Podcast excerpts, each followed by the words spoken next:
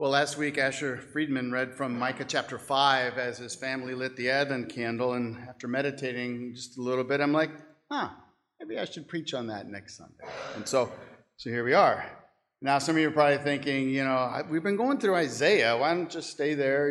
We got Isaiah 9 and, Isaiah 7. But know this, Isaiah and Micah, they were contemporaries, right? Most likely, they met on every Monday at Starbucks to mutually encourage one another in the difficulty of their ministry. Hey, Isaiah, no one is listening to me. Yeah, I know, Micah. Me neither. Today's passage foretells of the birth of God's Messiah, the Shepherd King.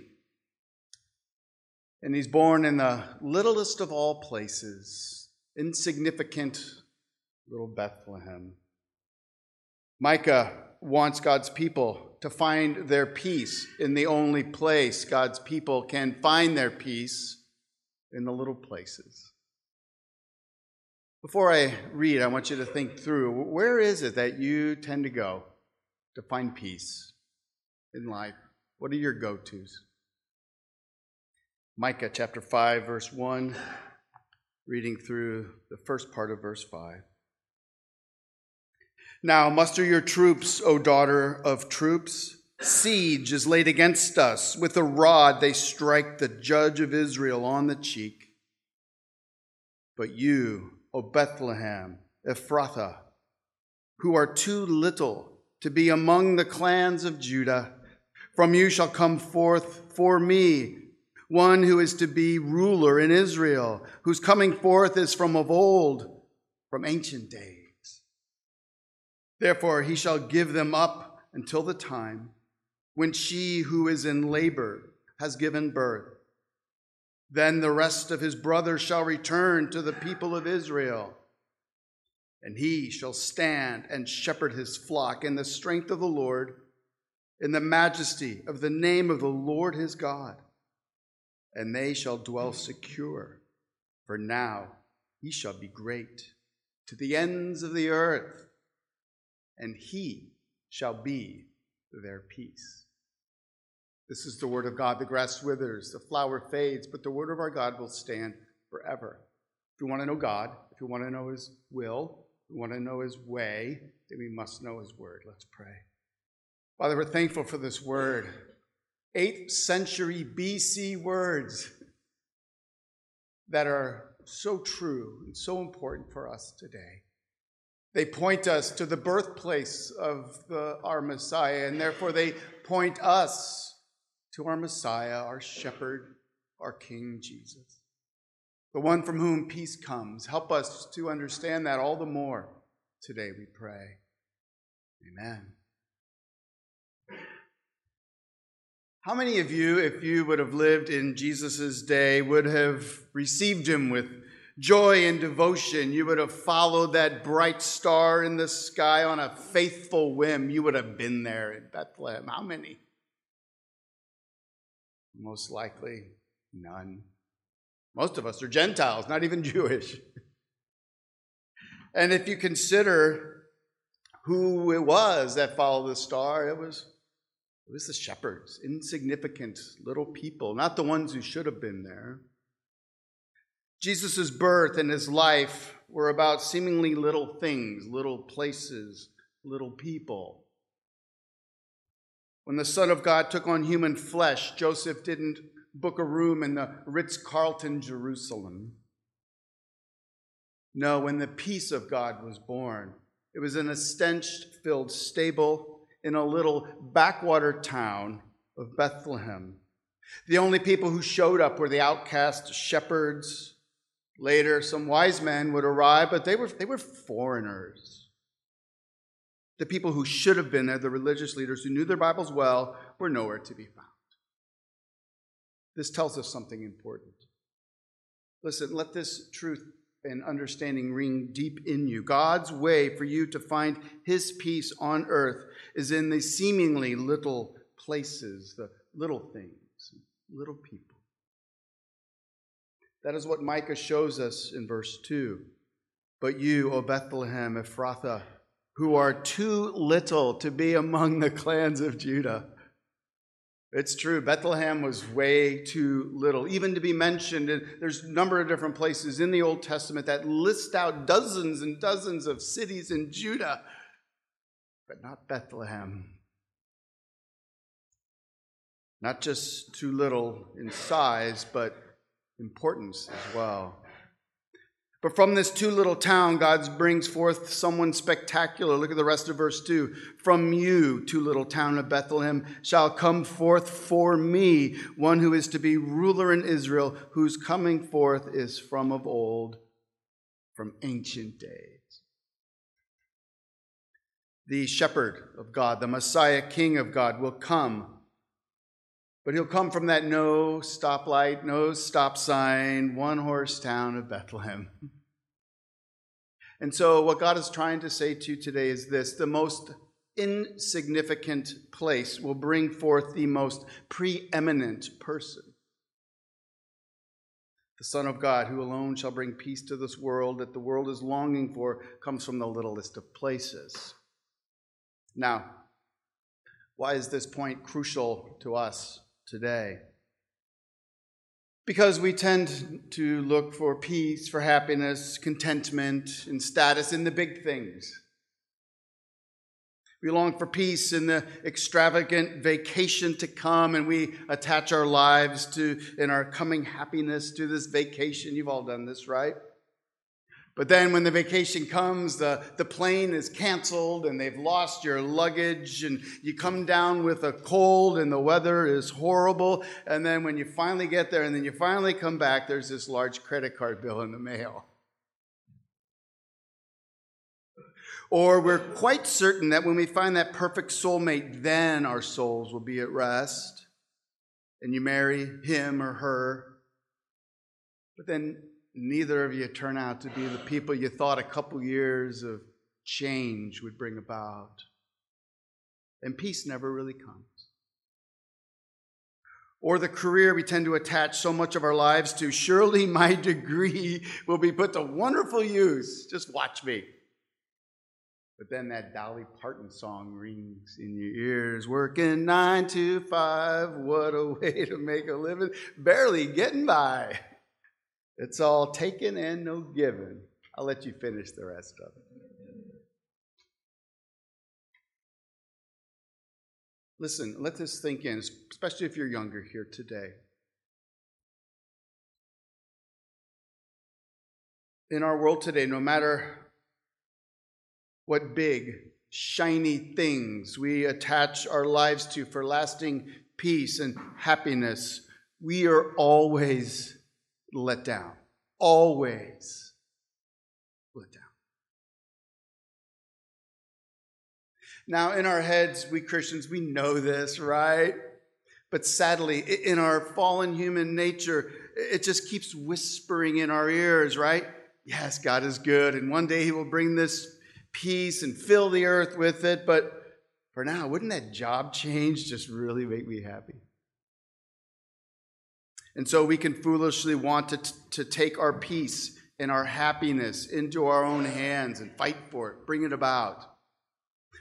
Know this, that was a problem in Micah's day, in Isaiah's day.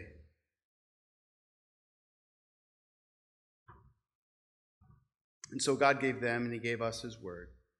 Why?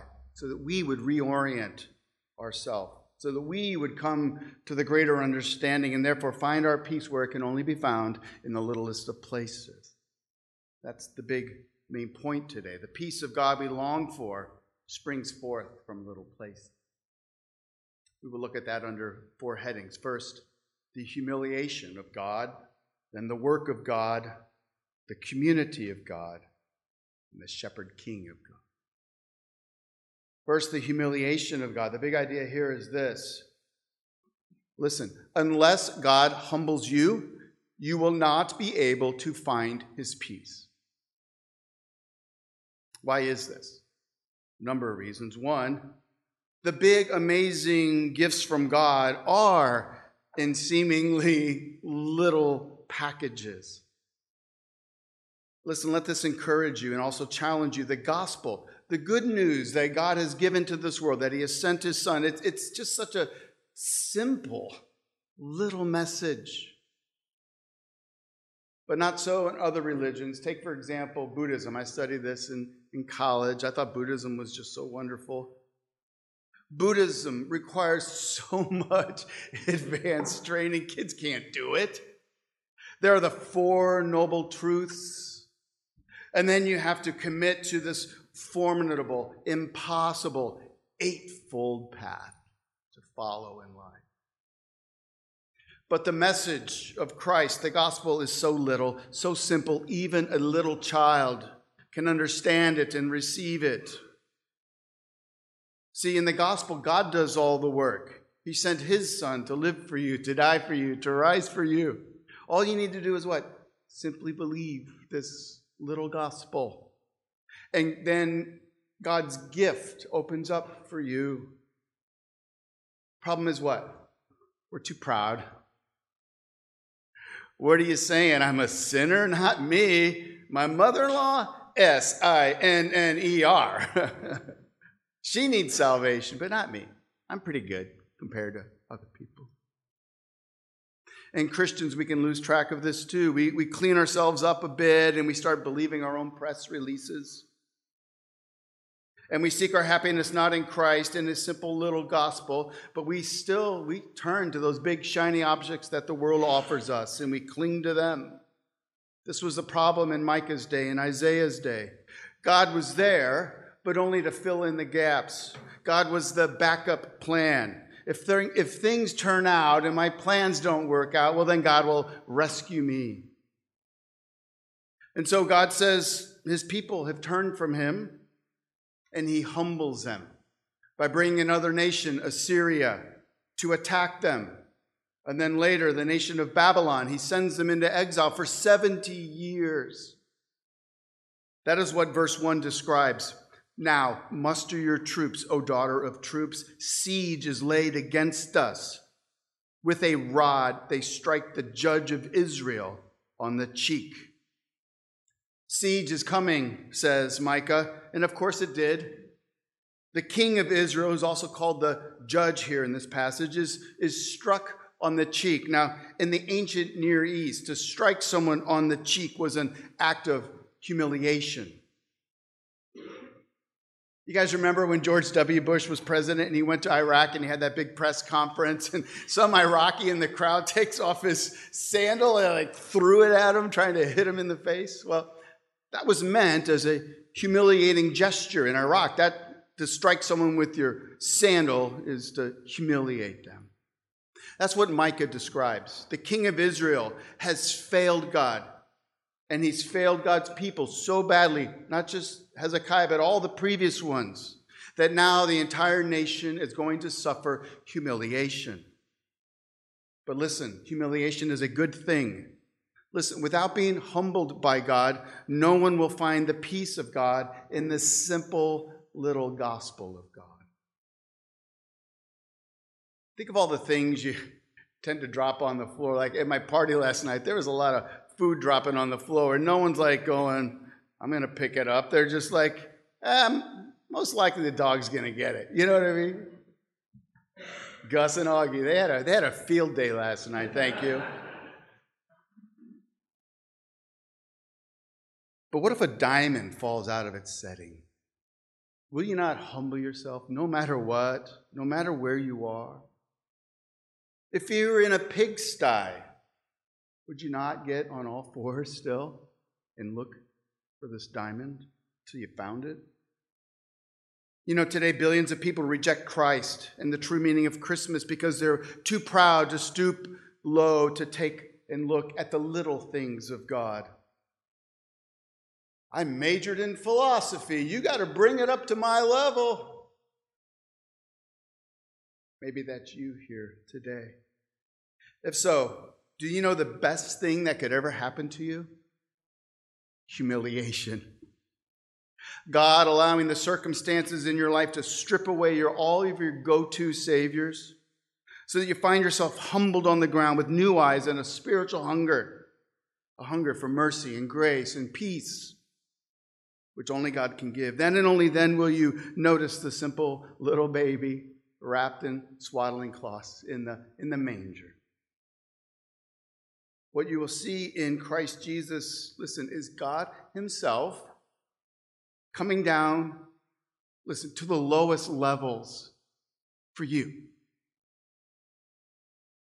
The little gospel says that God's Son became little for you. And it's there that you find lasting peace. That's the humiliation of God, not for the work of God. Micah, the big idea here is Micah shows us God's plans. And what we see is the biggest of God's plans coming in the littlest of places. My first subpoint has the title, The Importance of a Big Butt. It's butt with one T. All right. Right. The word "but," coming from Micah's writings, reverses everything. Though the people of God have for generations failed to love God and to honor God, and though all the kings of Israel over all the years have failed to live out their calling, to rule with faith and trust and love for God. I know the Assyrians are at our gates, but we trust in the Lord. No. Hey, Egypt, send us some chariots. Though the people and its king will be brought low, God says, but. God says he has a king to come who will bring God's peace to his people, who will be unlike any other king God's people have had before. And he will not come where you expect. He is not from Jerusalem, the mighty capital, the city of David and all of its kings. No, but you, O Bethlehem Ephrathah, who are too little to be among the clans of Judah. Ephrathah is the district within which Bethlehem is. Ephrathah means fruitful. And oh, will she be fruitful. Bethlehem is 9 kilometers, 6 miles south of the great Jerusalem. Today would be like Manhattan. Oh, but no, the Messiah is born in Newark. Or Jersey City. Bethlehem, too little to be among the clans, too insignificant to even be counted, but the one who is to be the ruler in Israel, God's Messiah, his shepherd king, he will be born there. And where all other kings before him, except for David, were failures, and even David was a failure who needed God's grace, King Jesus will rule for God in perfection. This lineage all the way back to David is important. Micah says in verse 2 that this ruler to come forth is from of old, from ancient of days. Now, this isn't referring to the title, the ancient of days here. No, the phrase from old, from ancient of days points back hundreds of years to King David and God's promise to David. See, God declared that from David onward, all the kings, all of his kings on earth would not just be from the tribe of Judah, but would be from King David's family line, from his blood. It's like it is in England today. And so all the kings after Saul were descendants of King David, from David to Solomon on down to Hezekiah in Micah's day. They were all in this royal lineage. And when you read in the Gospel of Matthew, how does it open up in chapter 1? It gives us the family tree of Jesus, starting with Abraham on down to David, and then David on down to Joseph and Jesus. And that's to show us that Jesus, born in this backwater town, had king's blood, royal blood, coursing through his veins. And just as King David was the man of God after God's own heart who followed the failure of King Saul, so too in a far greater way, Jesus would follow all the failed kings of Israel and succeed where they failed. Micah is telling us that this Messiah to come will have the finest of royal blood flowing through his veins. And when Jesus spilt out his blood, when it came out of his body onto the ground from the cross, that was divine, royal blood spilt for you and me. The true Son of David, the promised King of God, was born in the littlest of all places, too little even, Bethlehem, Ephrathah. That's the humiliation of God, the work of God, now for the community of God. And the big idea here is this. Peace, the peace on earth that the world longs for, is found in God's little community. So the flow of our passage so far is this. The necessary humiliation of God is coming, but there is hope. The Messiah, the shepherd God, will come. That's verses 1 and 2. And now in Micah 3, it describes the waiting. It was a long waiting, and it had a big reward. He describes the waiting how? Remember? It's in your text. It's like childbirth. For months, the pains increase, and then the day of labor comes, and the pain really increases. It's off the charts. Sorry, Nate Burns. I think it's worse than your dislocated shoulder. But that was painful. I was there. I saw the whole thing. Yeah. 10 hours of pain. All right, there we go. That's what we see in verse 3. Therefore, he shall give them up until the time when she who is in labor has given birth. Then the rest of his brothers shall return to the people of Israel. Now, in one sense, understand this. This she who is in birth is the nation. Not Mary. The nation labored in pain for hundreds of years. You know, eventually they came out of exile. King Cyrus of Persia, remember, he says, What? You're from Jerusalem? You had a temple and it was taken? Here's some money. Here's some lumber. Go back. Fix it up. Fix up that temple. Go back to being the people of God. You know what? Things were never like they were before. The people were so broken because of their captivity, they never returned to being the people of any stature that they had before in the temple. Not even close to what the original temple was like. On top of that, the Spirit of God was not present there. Plus, the nation of Israel continued to be stepped upon. The Greeks, and then the Romans. Talk about years and years of labor pain. But then a child truly was born in Bethlehem of all places to an unlikely woman, Mary, just as the angel promised. And she named him Jesus, which means God saves. What a great name. But the people of God, including King Herod, rejected the boy when he was born. And when he had grown up, they rejected him then too. For 3 years, Jesus preached of his kingdom. That is, it has come, it's here, join it. But he was rejected by the very people he came to save. At his arrest, remember what they did? They mocked him and they put on purple clothing. Why? Purple is royal. Royal garment. Ha ha, king. You think you're a king? And then remember the little sign above his head. What did it say? The King of the Jews. It was a mocking voice, right? That one little sign. Oh, so true. Micah says that the result of the Messiah being born is that the rest of his brothers shall return to the people of God. This Messiah, shepherd king, would gather in a faithful remnant Most would not trust in Christ, but a few would. And this eventually came to pass.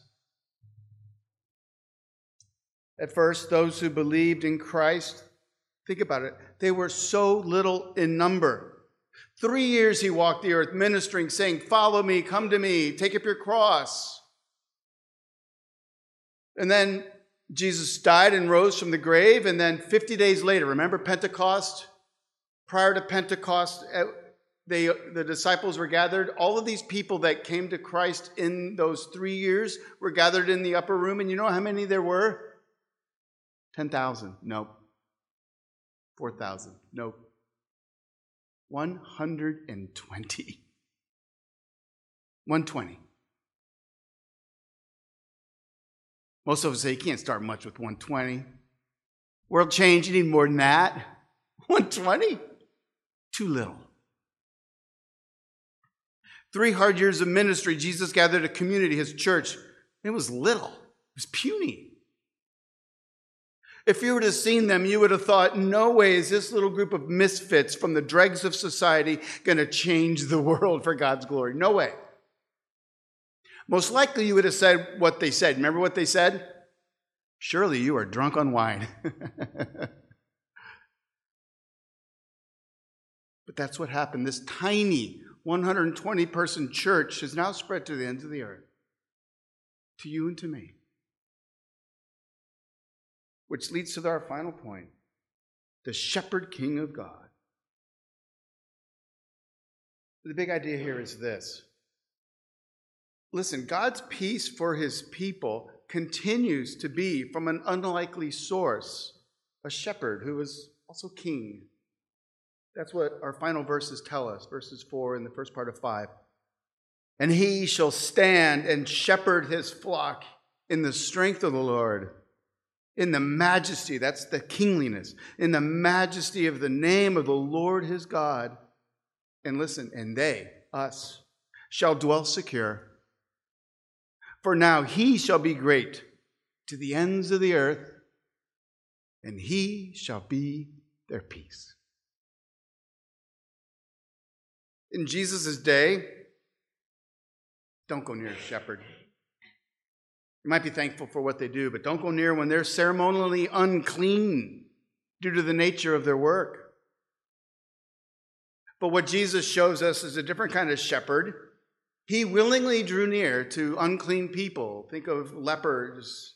Think of that woman with the menstrual flow who came forward, just barely touched his garment and was healed. Think of Mary Magdalene.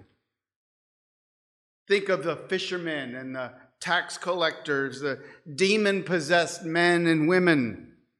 He even touched the unclean dead and raised them to new life.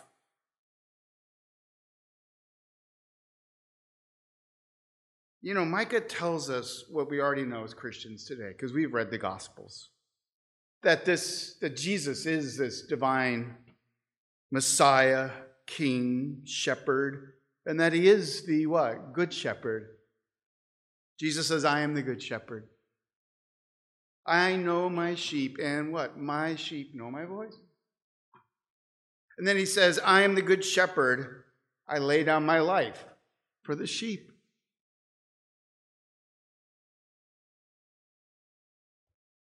Please, my friends, look all the way back at those now ancient words of Micah from the 8th century BC and know that these words are true. God didn't promise us a shepherd and then give us something different like a taxidermist, you know? No, God promised a good shepherd, and in Christ Jesus, he has given us a good shepherd. Why? Because we experience the peace of God through this shepherd king. See, a good shepherd knows his sheep, does he not?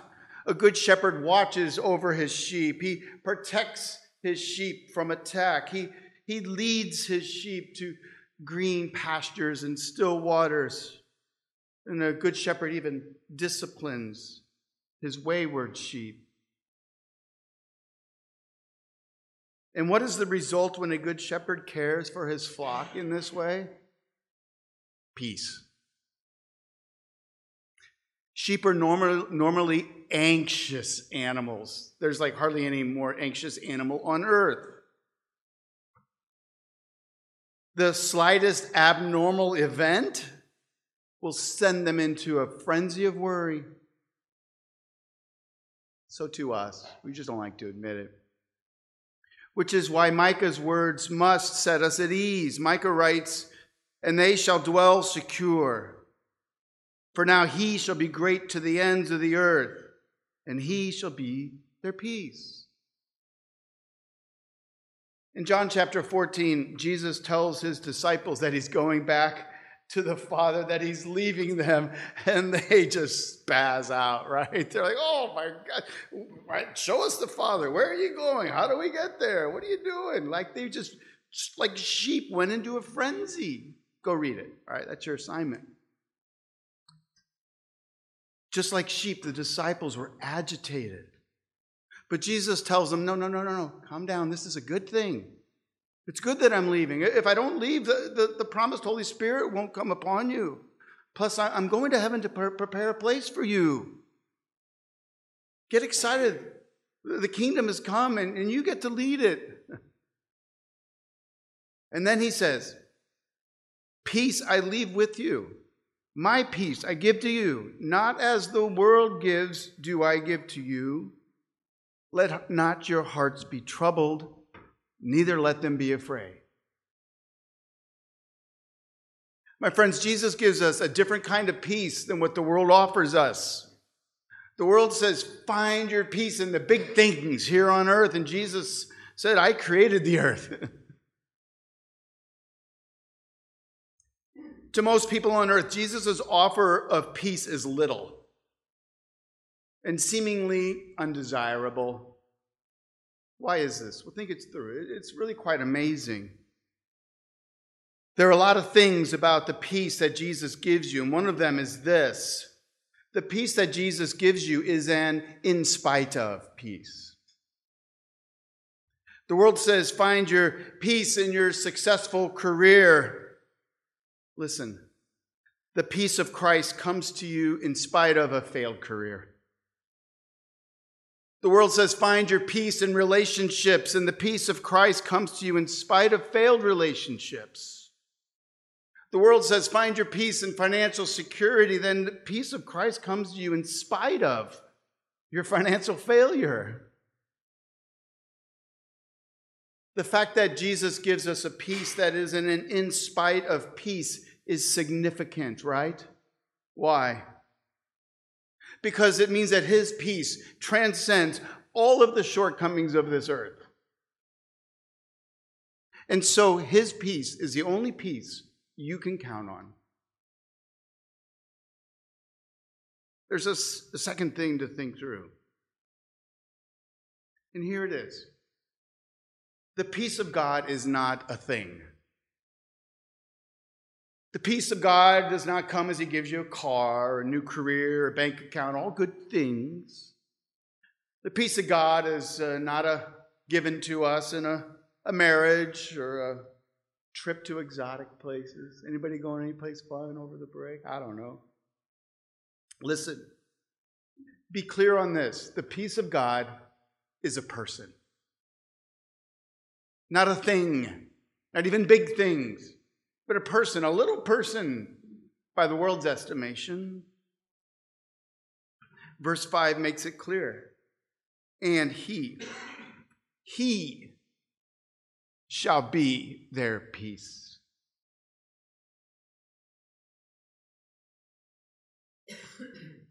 You know, the world offers you big things, big experiences for peace. But God gives you his Son, the Prince of Peace. The peace that your soul thirsts for. It cannot come from things of this world. It cannot. It only comes when this Messiah, Shepherd King, starts to shepherd your life.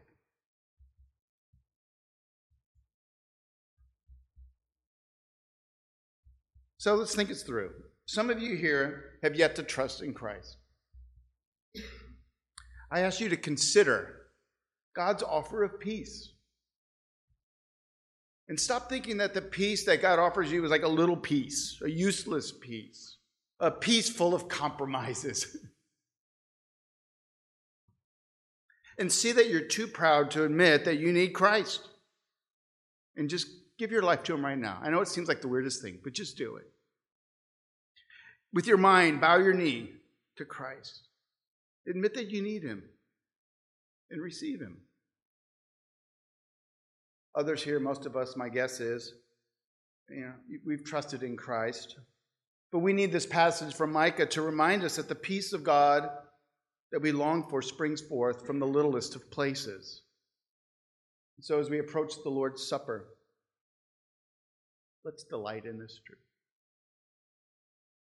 May we lay hold of this beautiful truth all the more this Advent season. Let's pray.